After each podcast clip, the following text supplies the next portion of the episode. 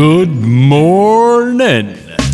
Hej, hej, hej och jättevälkomna till våran podd En värdefull frukost med oss på ES Recruitment Coaching. Idag är vi jättemånga här i rummet och det är superkul. Det är bland annat jag, Niklas Kunnevik, min fina fru Elinor Kunnevik. Hello, hello. Och sen har vi ju tre eminenta damer som vi får äran att jobba med, Elinor.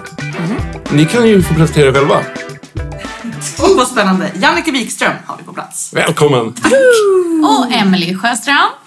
Och Natasha Kandic. Hej! Och inte nog med det så har vi ju en eminent gäst idag, Elinor. Ja, Och ja, henne skulle du på. Jag vet inte, du Nej, hade någon alltså, vi- eh, variant sa du? Men så här är det ju då att, att varje avsnitt som vi har så har vi ju valt ut, vi har ju handplockat människor som vi vet äger sitt ämne. Va? Och det gör ju att jag tycker också så här, att presentera någon är ju ganska viktigt och hur man gör det. Ehm, och, och, um, så jag har liksom en liten undersökning här nu hur det här liksom eh, går med att presentera folk på olika sätt och hur man kan paketera. Och det är svårt med dig, Agneta Lundgren, som är våran fina, eminenta star här idag. Välkommen Agneta. Ja, stor applåd. Ja, nej men för det finns så mycket att säga och jag känner också så här, men gud, ord är inte nog. Så vi, jag gjorde så här igår. För vi har ju då LinkedIn, vår kära CV-databas. Och vi lägger ju upp bilder där som ska tala om någonting om oss. Så gick jag in på din profil och så tog upp din bild. Och sen så frågade jag Alice, 10 år. Skulle du kunna beskriva, vem är det här? Och hon vet ju ingenting om dig. Och det här blev då svaret. Hon verkar som en så glad person som så här leker med livet. Hon verkar så här smart och klok. Som en person som tar allt så himla positivt och som insom är en stöttande och fin vän mot andra insom. Och är väldigt eh, alltså, trevlig och alltså när jag, när jag säger smart så menar jag så här att hon verkar vara så här klok, att hon liksom pratar med människor alltså, så att andra människor känner att de liksom mår bättre. Alltså hon verkar så himla lycklig och liksom klok. Vad tror du att hon jobbar med då? Jag vet inte. Det känns som att hon jobbar med någonting som liksom hjälper folk eller så här. Jag vet inte. Nej. Det kan inte jag se. Tack. Ja, så här. Din bild på LinkedIn väcker uppenbarligen en massa tankar. Och det gör det ju om alla våra bilder. Det är också kommunikation. Du, du blev lite emotionell här nu, Agneta. Väldigt. Ja.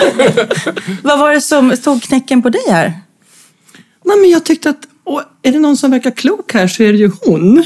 Som pratar på ett sånt moget sätt i så ung ålder. Och nej, men att bara få höra så fina ord om sig själv. Jag blir jätteberörd. Verkligen. Ja, men du ska veta det, att det, det här är det intrycket du gör på LinkedIn. Med, med, med din bild. Med din bild då. Ja. för det är bara det som vi har. Så, här. så välkommen hit Agneta. Nu ska du få berätta vem du är själv. Med dina ord. Ja. Tack, jag ska bara snyta mig och torka tårarna. 40 minuters paus först.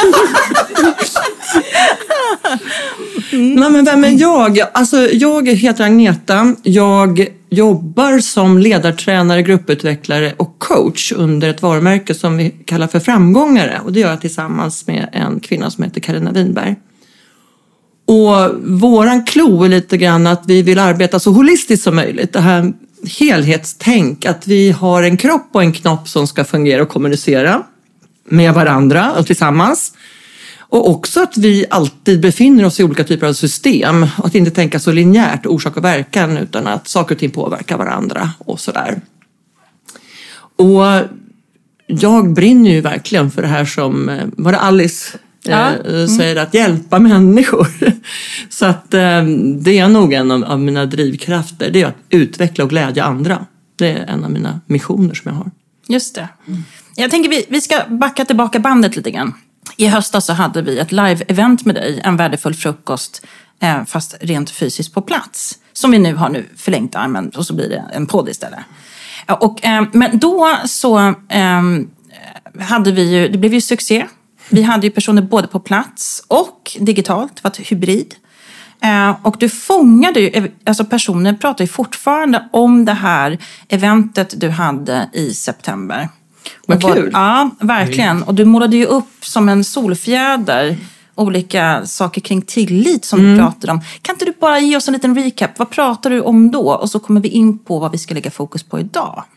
Ja, jag pratade ju bland annat om värdet av tillit idag. Vi lever ju i en ganska föränderlig värld, den här disruptiva världen där vi kastas in i olika sammanhang.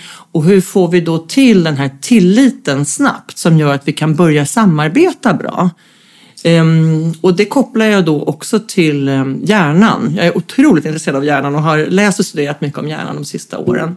Och hur vi faktiskt kan påverka våra egna eh, nivåer av olika eh, hormoner och eh, andra kemiska substanser, signalsubstanser i systemet.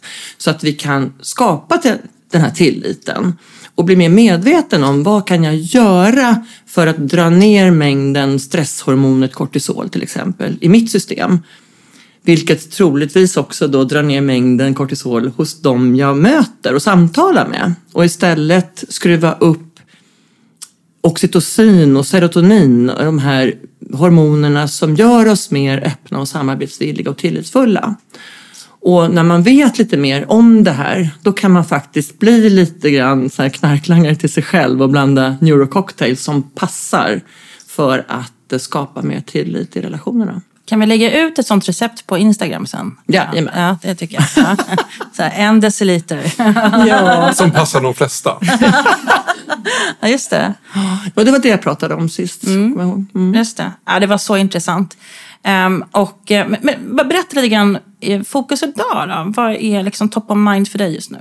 Ja, en av mina verkligen hjärtefrågor det handlar om värderingar och framförallt personliga värderingar och hur de påverkar oss, varje beslut vi tar och eh, varje val vi gör egentligen. Och jag har haft förmånen att jobba eh, värderingsbaserat i alla fall de senaste 15 åren. Och jag märker vilken skillnad det gör hos eh, både individer och grupper när man skapar medvetenhet och insikt just om sina personliga värderingar och eh, vilken betydelse de har för hur man mår och beter sig och presterar.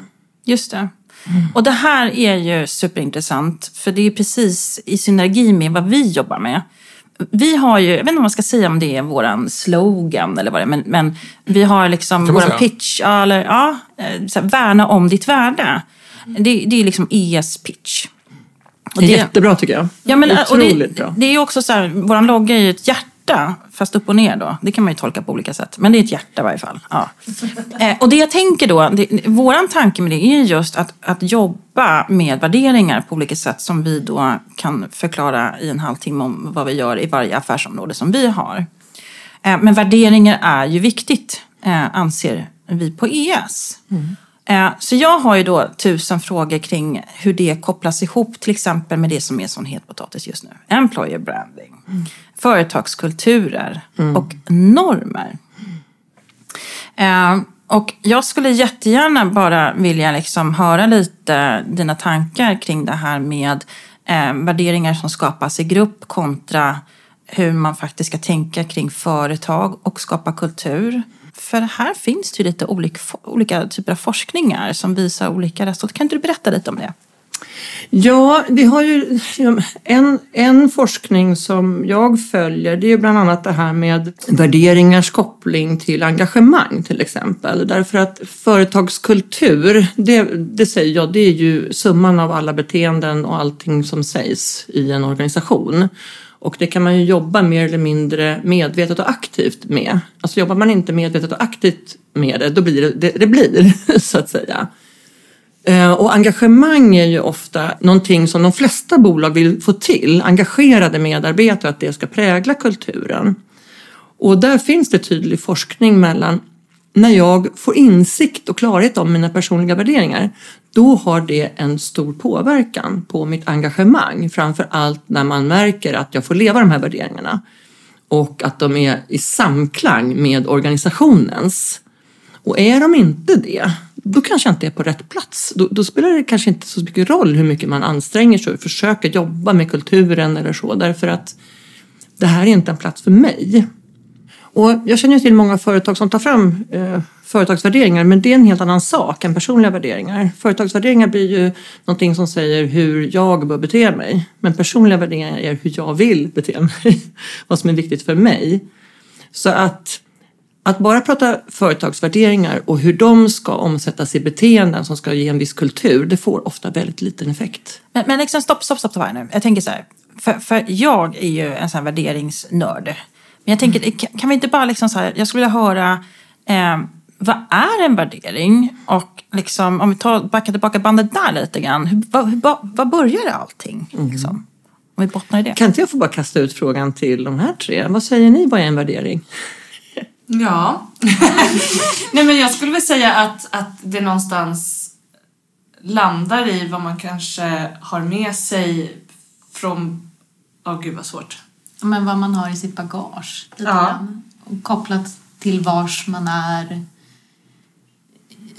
Vilka man omger sig med kan ju också vara liksom bidragen till eh, hur en värdering utformas. Liksom. Eller, Och sen tänker jag att det är ju någonting som man tycker är viktigt många gånger. Eller för min del. Eh, Det jag värnar om och liksom, det jag tycker är viktigt i ett rum. Eh, Och det kanske man ibland förväntar sig när man är i ett visst rum eller på en viss arbetsplats. Att man har gemenskap med andras värden. Om det man själv tycker är viktigt. Som spelar roll. Liksom. Ja. Dix points. Ja, verkligen. Deep point. Eh, absolument. Eh, vad betyder det? Tio, eh, tio poäng. Jag kan bara, Ah. Det är ett franskt år. Jag måste prata franska hela tiden. Vet du. I gymnasiefranska. Ja. Mm.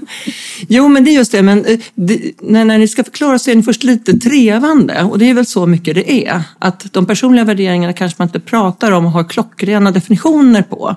Utan det krävs ofta lite samtal och reflektion och funderingar kring för att förstå vad är en värdering egentligen. Och en definition som jag använder det är att det är ett slags inre ideal. Någonting som jag tar för sant och viktigt för mig och som jag sen baserar mina beslut och, och, och beteenden på. Och att de just, eh, som du sa, de formas ju genom våra liv. Och både genom att man växer och mognas som, som en människa. Så att eh, värderingar kan faktiskt förändras över tid. Jag kanske har många gemensamma värderingar med min tonåriga person. Men det är inte exakt samma som är topp tre idag som det var då. Till exempel. Så att visst förändras och förskjuts min värdegrund med mognad och ålder. Men det är också så att lite mer omvälvande händelser kan få ens värdegrund att ruckas. Jag tänker mig nu det som händer hos våra grannar i öster, i Ukraina, att det där är det nog ganska många som har fått sin värdegrund ruckat. Och för oss också, vi trodde kanske inte att det här fanns eller skulle kunna hända. Och, och jag tänker själv genom olika skeden i livet som jag har gått igenom eller händelser, det här med att föda barn eller förlora någon, men då kan faktiskt en ny värdering få en mycket större plats. Eller en annan värdering kunna parkeras tillfälligt eller för alltid. För att man inser att det här är inte min värdering längre. Därför att jag har liksom blivit ombevisad eller motbevisad. Men jag tycker det ändå är intressant att du tog upp det här med, med Ukraina och det som händer. Därför att jag eh, Eh, satt och nördade ner mig lite kring det här då förstås. Och jag hittade en rapport eh, från svensk, SNS heter det. Eh, och det är liksom en forskningsrapport som kommer ut. Och det här är då en debattör från SvD som heter Olle Hammar. Och han är då författare, nationalekonom och forskare vid Institutet för framtidsstudier. Så heter det. Och då har han då i den här forskningen vis, pratat just om det här. Eh, forskning visar att ett lands kultur är förhållandevis seglivad.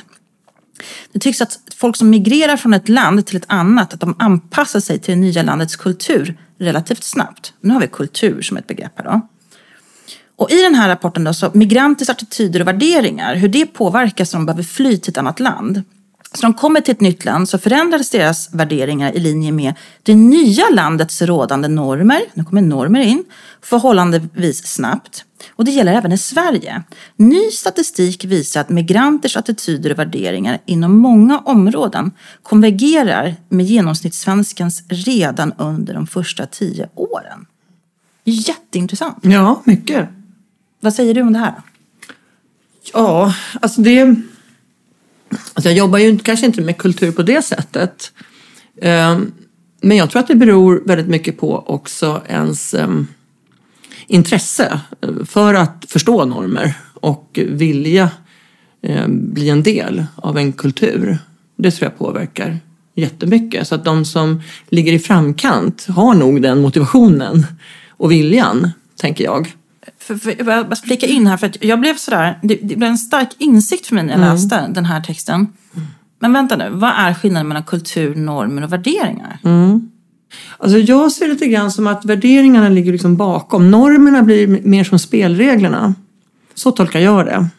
Och spelregler kan ju liksom ha sitt ursprung i värderingar. Så gör i alla fall jag när jag jobbar. Att vi tittar på vilka värderingar är det som råder och vill vi ska råda i den här organisationen eller i den här gruppen. Okej, hur ska vi då bete oss? Kan vi jobba här med lite exempel? Och då använder jag väldigt mycket storytelling. Att okej, okay, kom med exempel på situationer när ni har levt enligt den här värderingen så att andra förstår vad den betyder i handling. Och utifrån det sen så kan man skapa typer av spelregler. Att det är så här vi ska bete oss på den här arbetsplatsen utan att det ska bli för tvingande. Men det blir inte så tvingande när man har kommit fram till det här gemensamt och var och en har fått pytsa in sitt eget värderingsperspektiv i det samtalet. Så att där tänker jag att värderingarna ligger som en grund, det är liksom rötterna. Normerna, det blir spelregler som är mer eller mindre gemensamma och överenskomna. Och kulturen blir resultatet. Det Jag tänkte säga det. Ja. För jag ser kultur som liksom, en, det är det kollektiva gemensamma mindsetet som blir av olika orsaker. Va, vad tänker ni? Men alltså, min första ord som jag tänker på, ju mer vi pratar om det, det är, vad gäller värderingar, det är just sådär erfarenhet. Alltså att värderingar skapas utefter erfarenhet. Ju mer erfarenhet man har, ju mer man är med om i livet eh, på ett personligt plan, men även i företag. Liksom, ju, ju längre ett företag har funnits, desto mer erfarenhet företaget får. Därav kan man liksom få ut mera värderingar. Alltså, jag vet inte, men det bara kändes som att erfarenhet är något typ av nyckelord.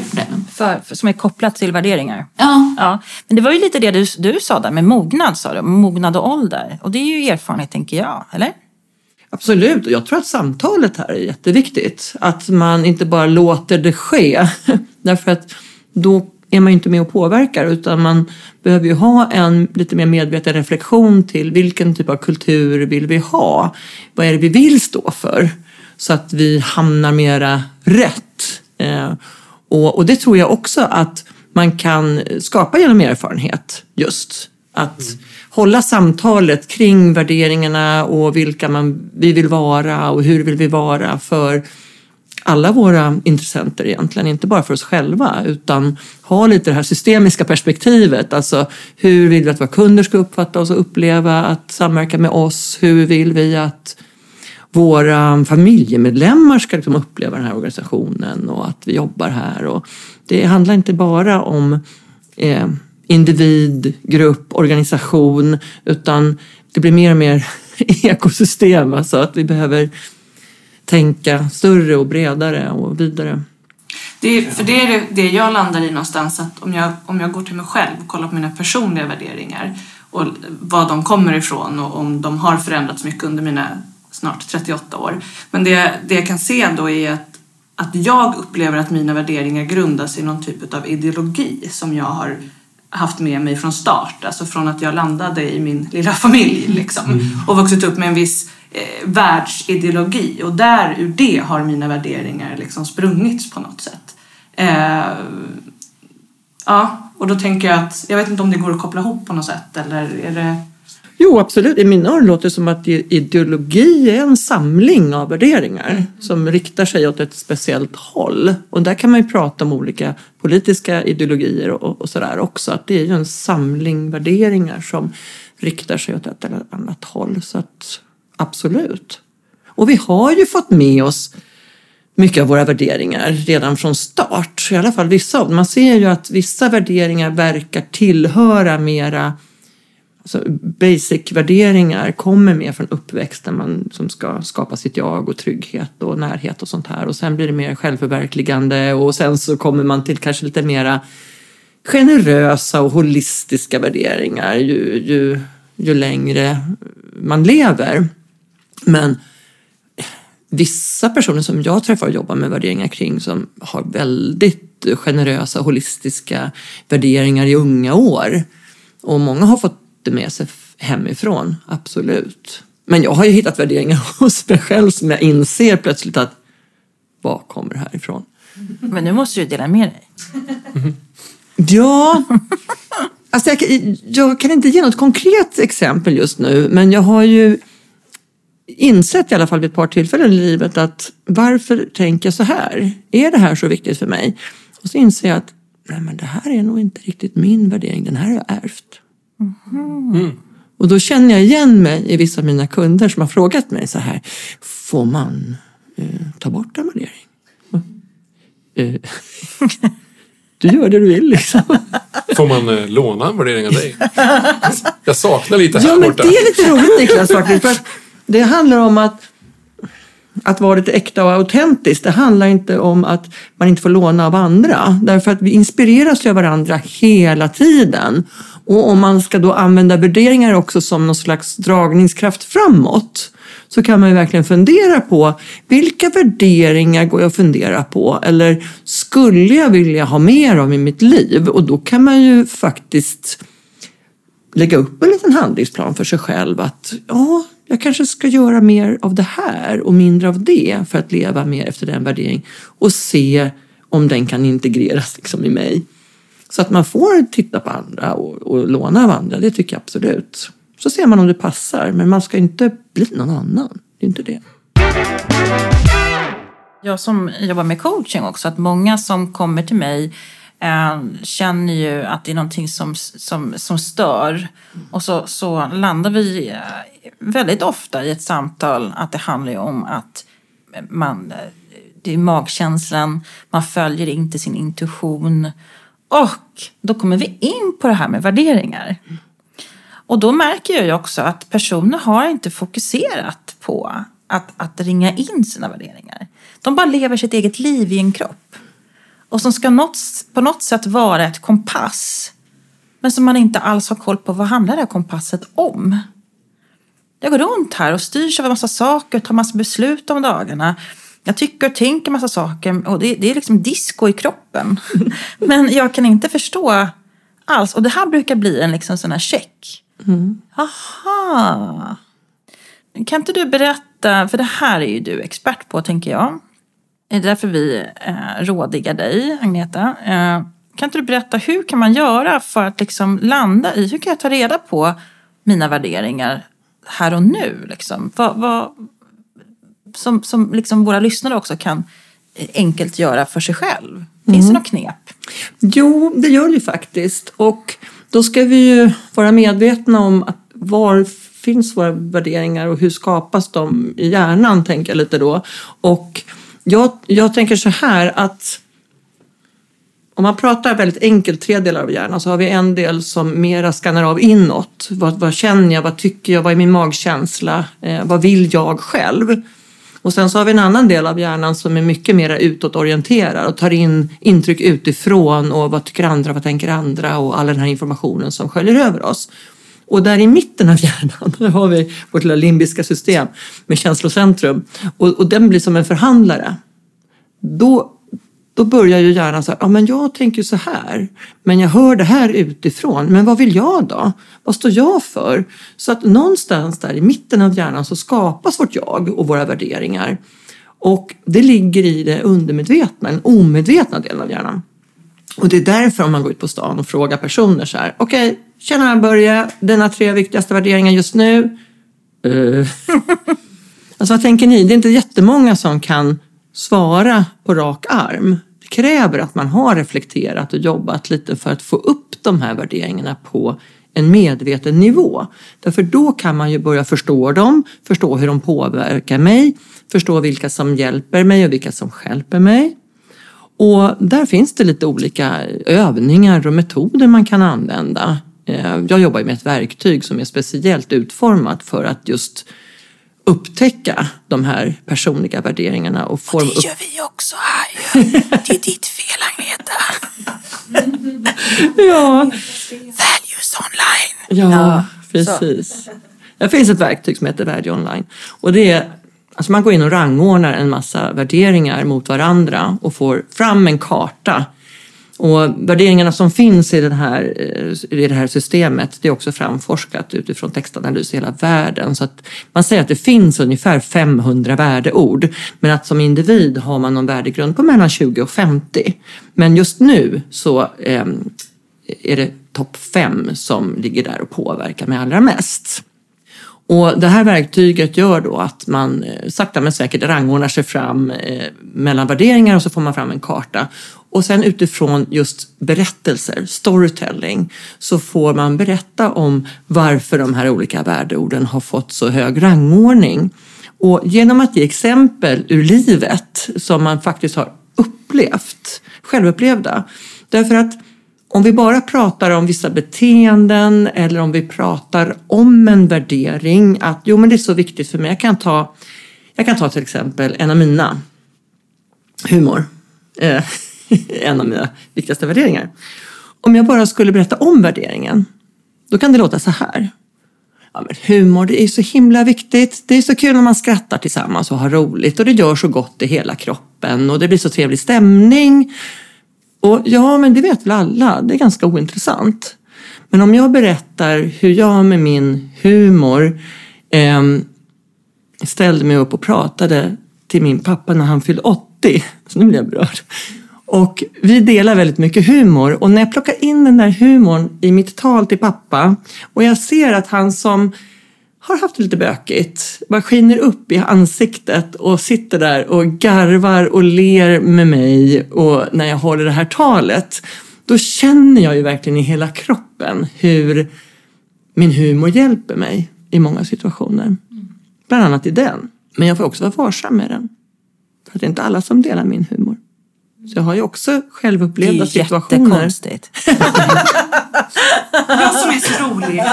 Ja, precis. Men jag har situationer där jag har använt min humor i arbetssammanhang och eh, sen har jag fått höra att det där var inte så lämpligt. Och då har det känts sådär, oh, vad det har känts jobbigt.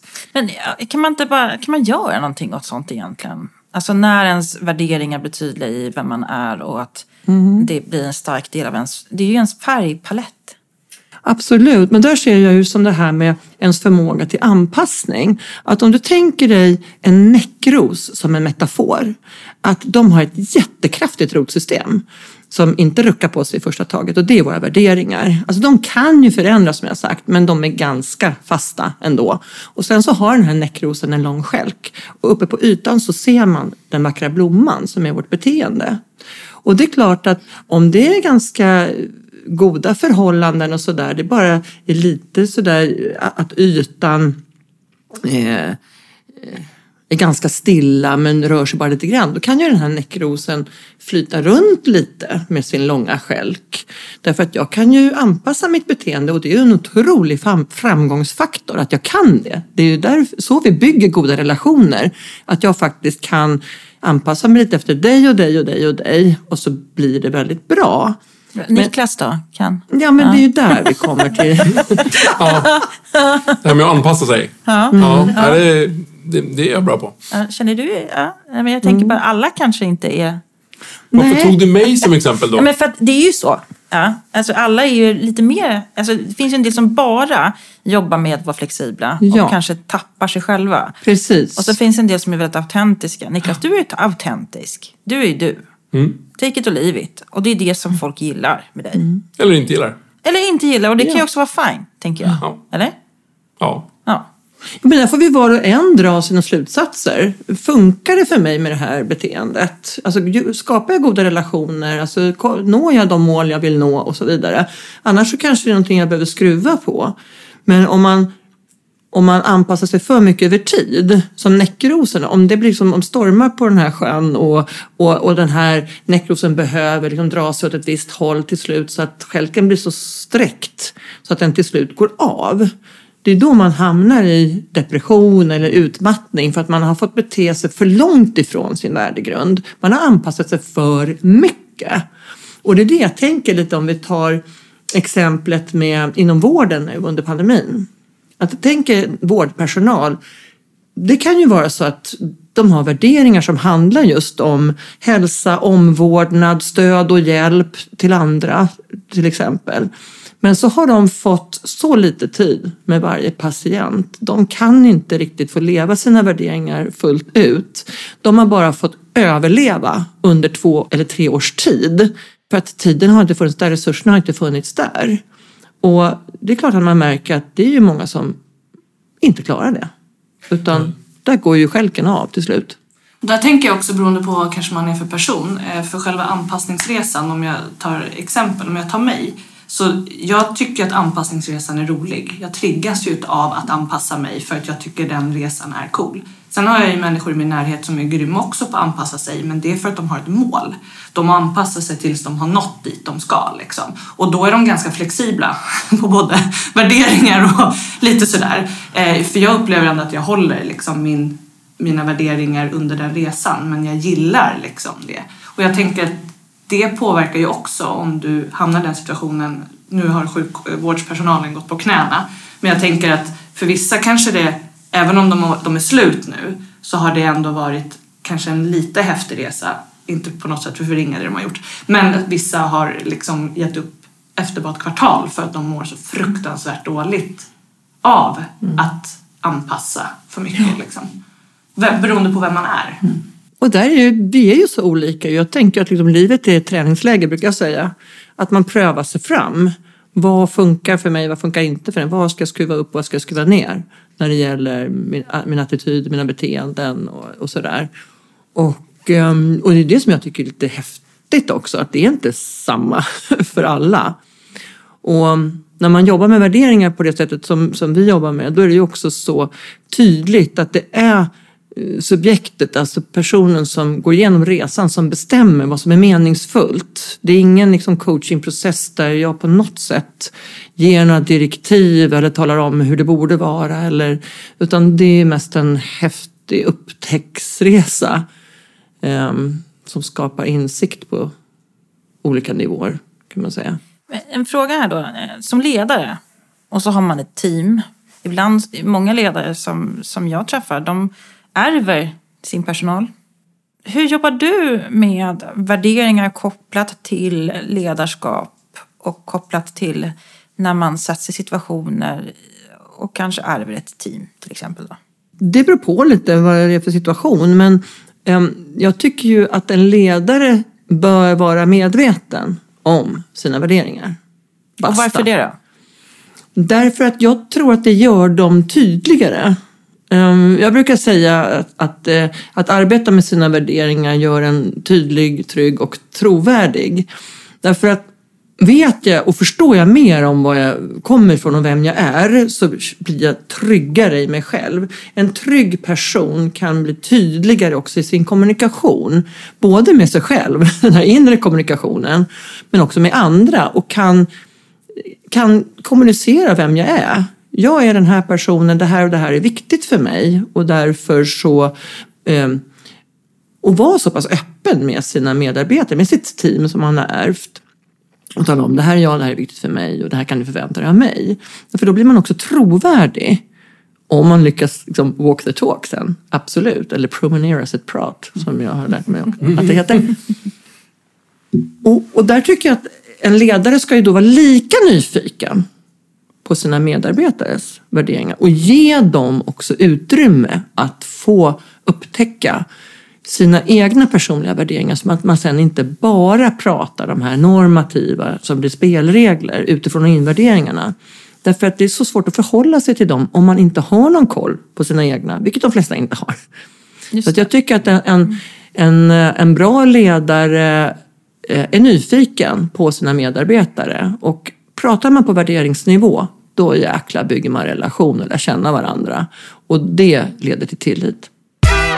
Och då kommer vi in lite grann på det som, som jag har pratat med dig om förut. Det här med, jag tog ju faktiskt oss här på EA som ett exempel. Hur vi har tänkt när vi har byggt team. Eh, vi har ju tänkt på att bygga ett starkt team utifrån att vi faktiskt är, har en gemensam grund. Mm.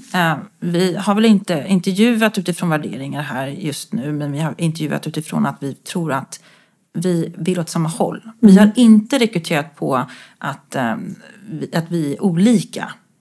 Utan vi har tänkt lite tvärtom. Mm. Uh, sen så har det ju visat sig under tiden vi har jobbat ihop att vi delar mycket av samma värderingsgrunder. Mm.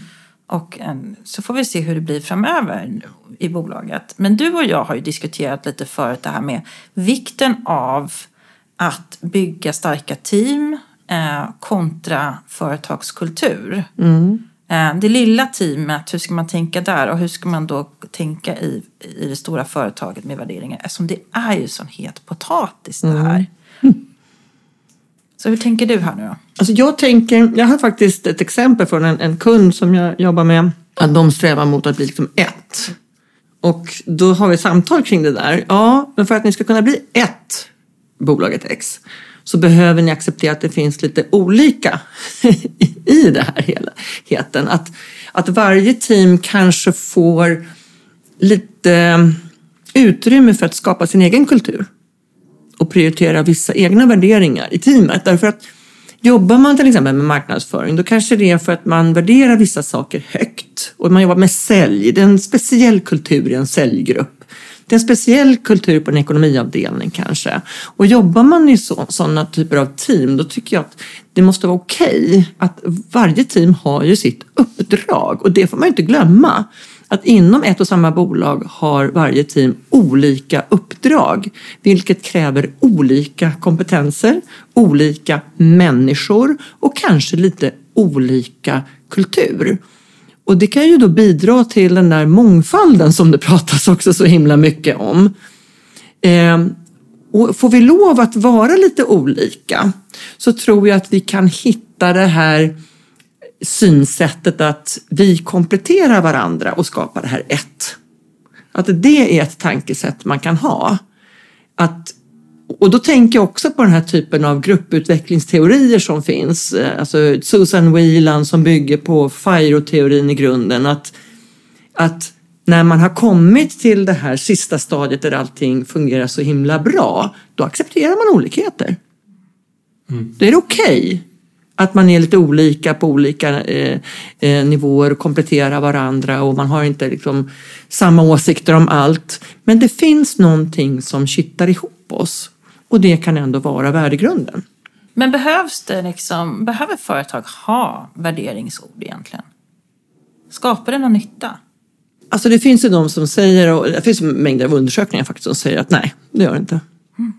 Om man bara jobbar från det normativa perspektivet, så här bör du och så här gör vi här.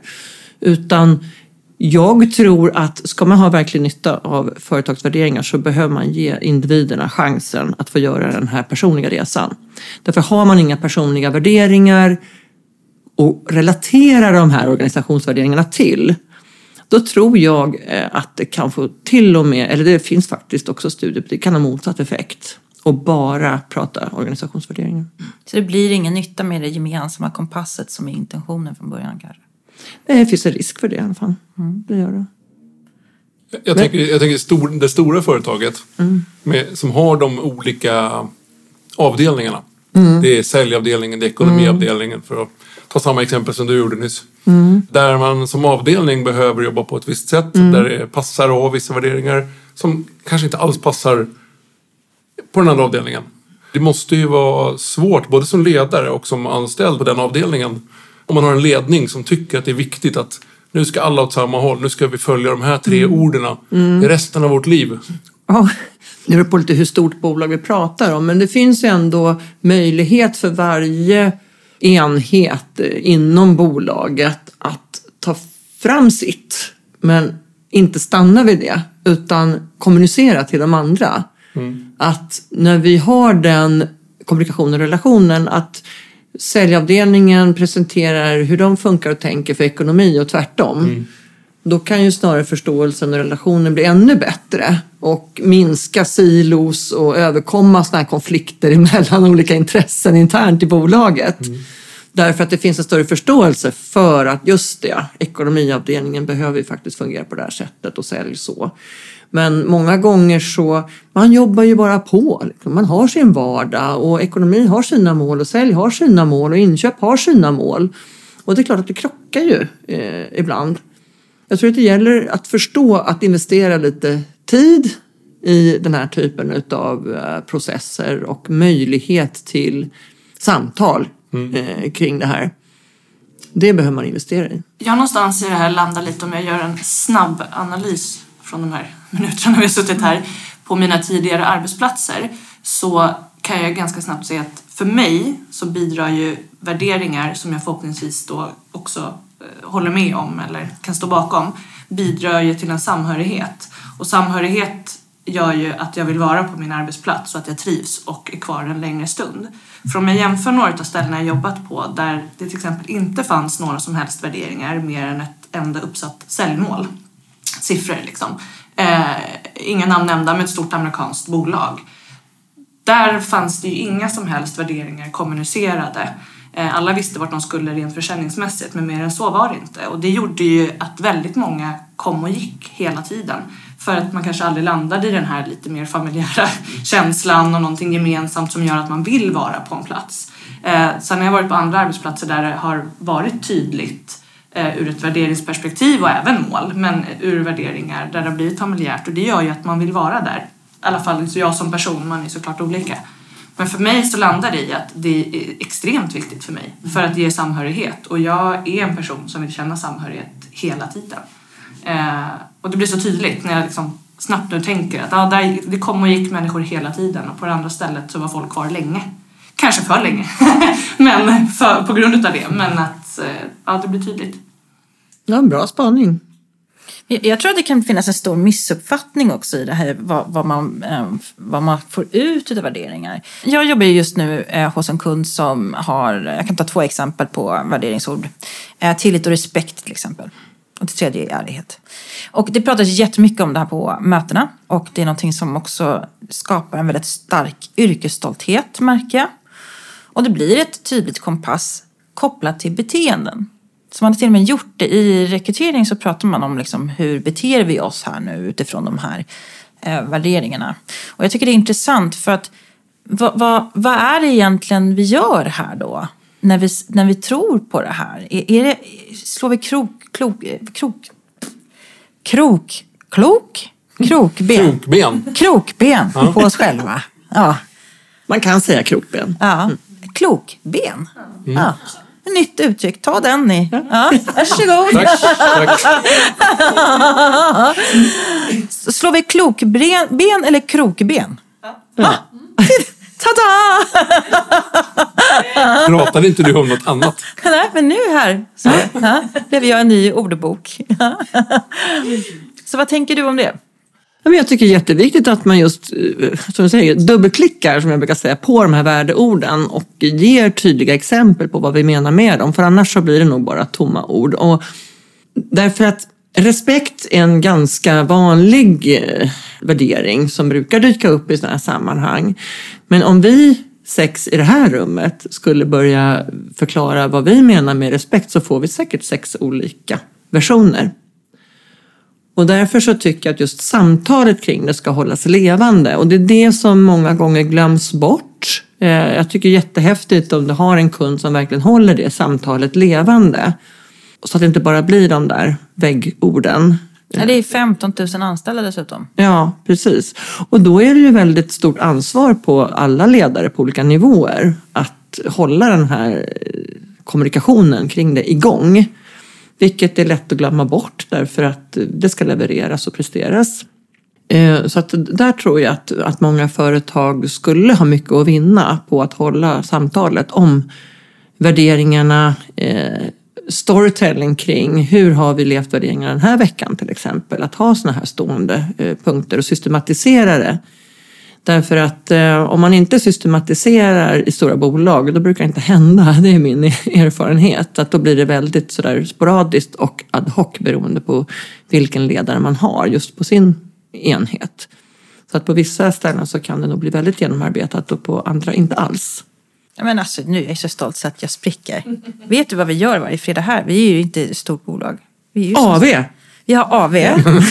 och sen när vi har haft AV ett tag, då pratar vi allvar. Nej.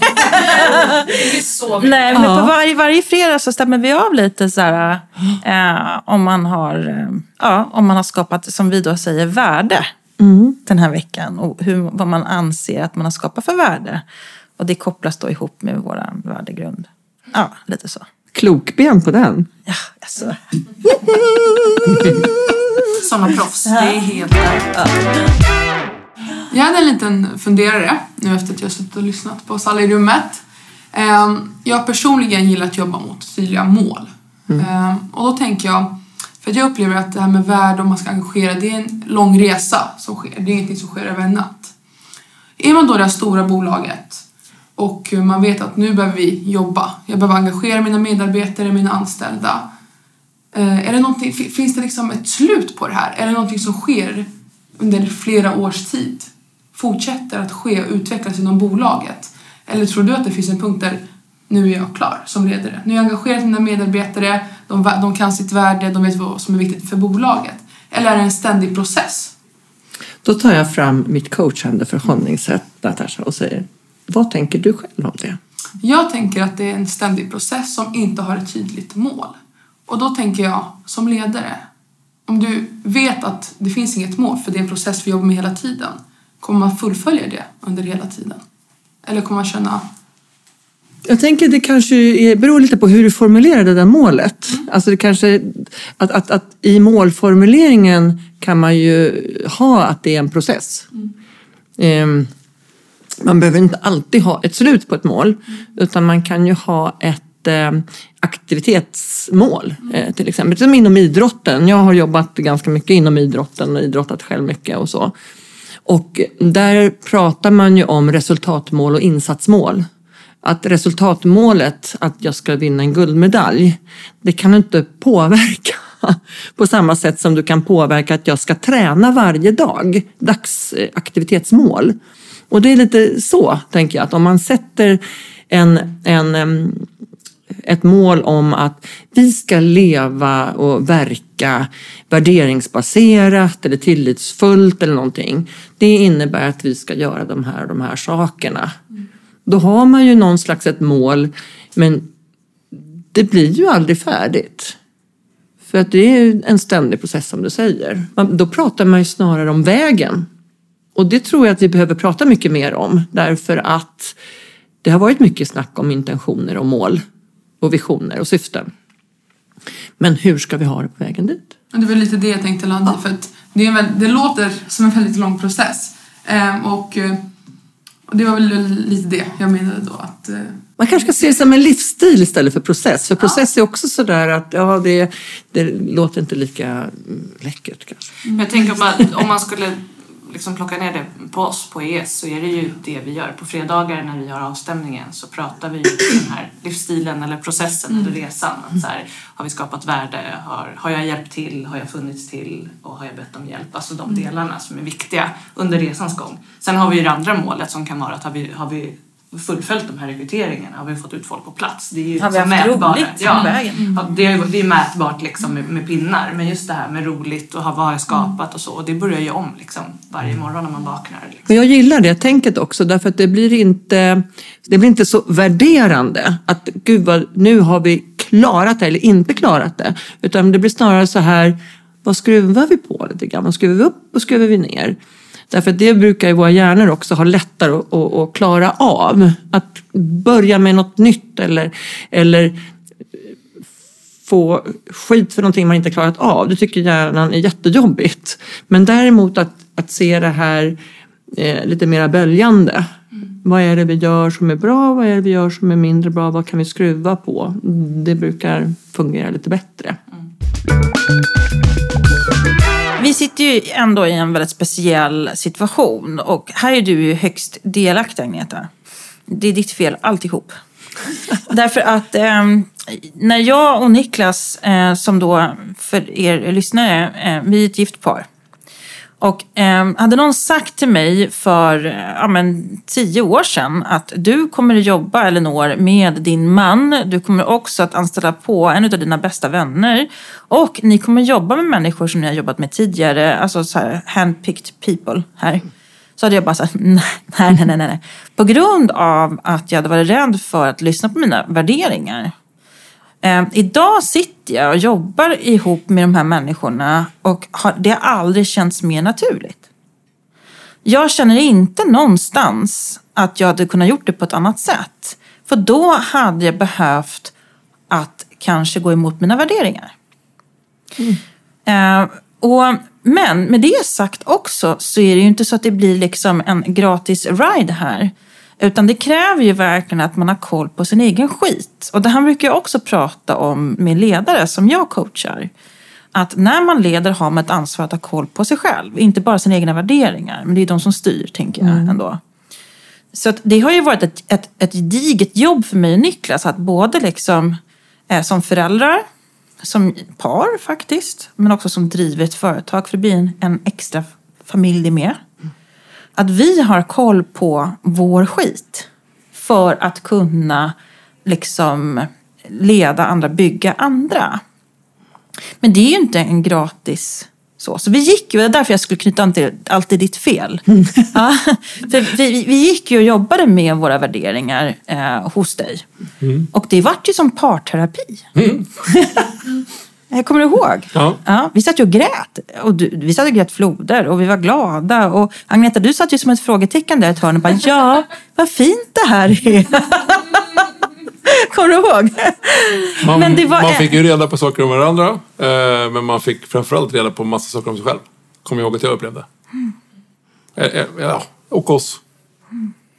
Ja, men jag tror inte att vi hade kunnat bygga det vi har idag om inte vi hade gått igenom den resan och fortfarande har det top on mind. Eh, men, men det, det är inte, jag tror inte man ska kliva in i, oavsett vad det är för bolag man vill bygga eller vad det är för ledare man vill bli och tro att eh, jag har det i mig bara, nu kör jag. Utan det är ju ett jobb. Och det brukar jag även säga till folk, att ah, men jag vill bli coach. Eller något. Jag vill också jobba med, ah, men vad bra. Så här. Men jag tycker om att, att, att hjälpa andra. Men, men, ja, det är ditt medberoende här som pratar, tänker jag. eh, att man vill bli behövd och bli bekräftad. Och som coach vill man, då ska man inte bli bekräftad alls. Liksom. Det behovet ska man inte få ut av den rollen.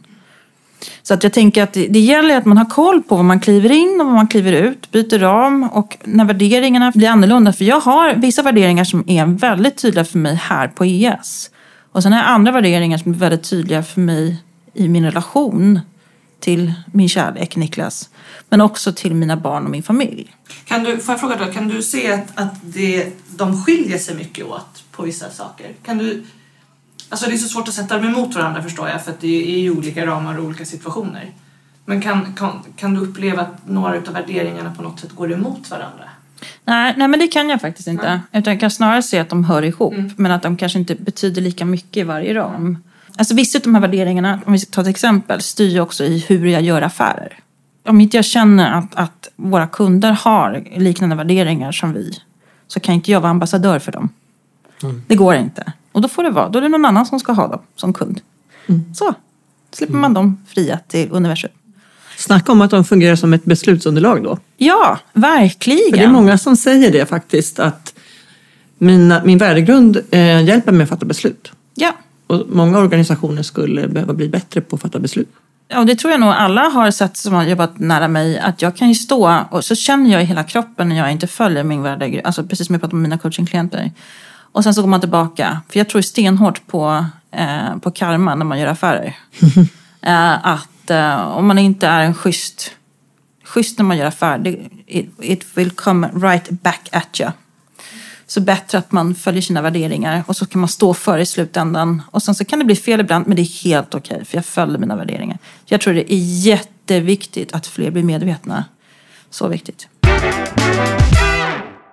Ja, så intressant samtal med dig Agneta och jag tänker vi ska avsluta lite, vi ska knyta upp säcken och jag, jag är lite nyfiken på vad ser du här nu då i framöver, i framtiden? Vad, eh, vad finns det för utmaningar? Har du någon spaning som du känner att det här är intressant? Eh, vad som händer i framtiden kring det här med, med värderingar och, och ledarskap och, och så vidare? Ja, alltså det finns ju ganska mycket egentligen att säga där eftersom många pratar om det här paradigmskiftet från det hierarkiska långtidsplaner till det här mera disruptiva teamnätverk, experimentera sig fram, eh, olika typer av konstellationer, att det kräver ett annat ledarskap. Och dessutom så ser jag ju då att yngre generationer pratar mycket mer värderingar än vad vi, min gör.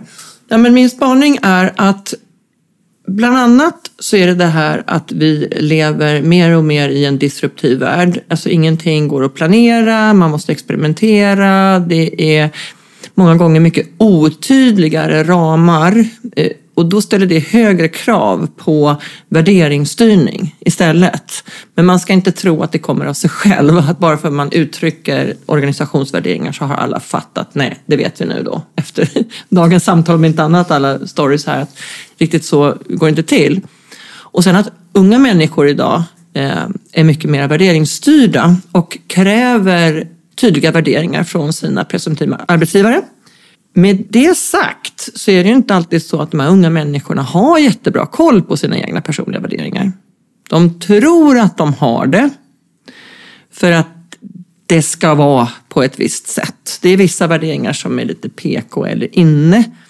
Men, och det är där som det är så spännande att också i eh, intervjusituationer i rekrytering framöver, be personer berätta sina stories. Att det tror jag kommer bli mycket, mycket mer av för att få en bättre bild av, är det här en person som promenerar sitt prat? Mm. Eller inte?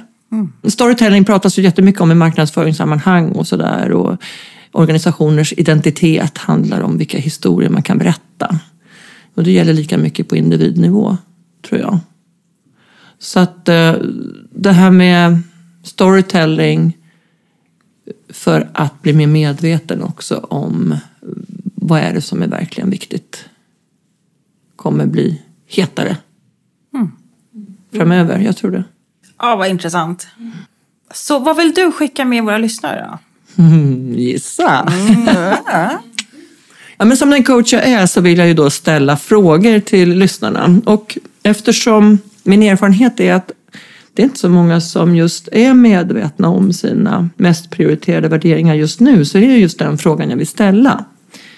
Vilka är dina mest prioriterade värderingar just nu? Om du skulle plocka fram tre, fyra, fem stycken, vilka är det som kommer till dig spontant? Och vilka stories kan du berätta om de här värderingarna? Hur du har levt efter dem och vad det har gett dig, hur det har känts, vilka konsekvenser det har fått. Eller om du har varit i avsaknad av dem. Vad har det fått för konsekvenser? Och hur har det känts? Och det här är ju alltså berättelser som du ska berätta i första hand för dig själv, i min tanke. Men eh, du kan ju också kroka arm med någon. Eller kloka arm med någon. Och eh, så kan ni berätta för varandra. Och se vad som händer i det samtalet. Kloka ben. Nu utökade vi det. Klok. Nya ord har vi fått idag. Ja, gud. Och nya insikter. Stort Verkligen. tack! Det är jag som ska tacka för att jag fick komma. Tack så jättemycket för att du ville komma idag. Tack. Jag trodde inte att jag skulle komma hit och grina, men det gjorde jag.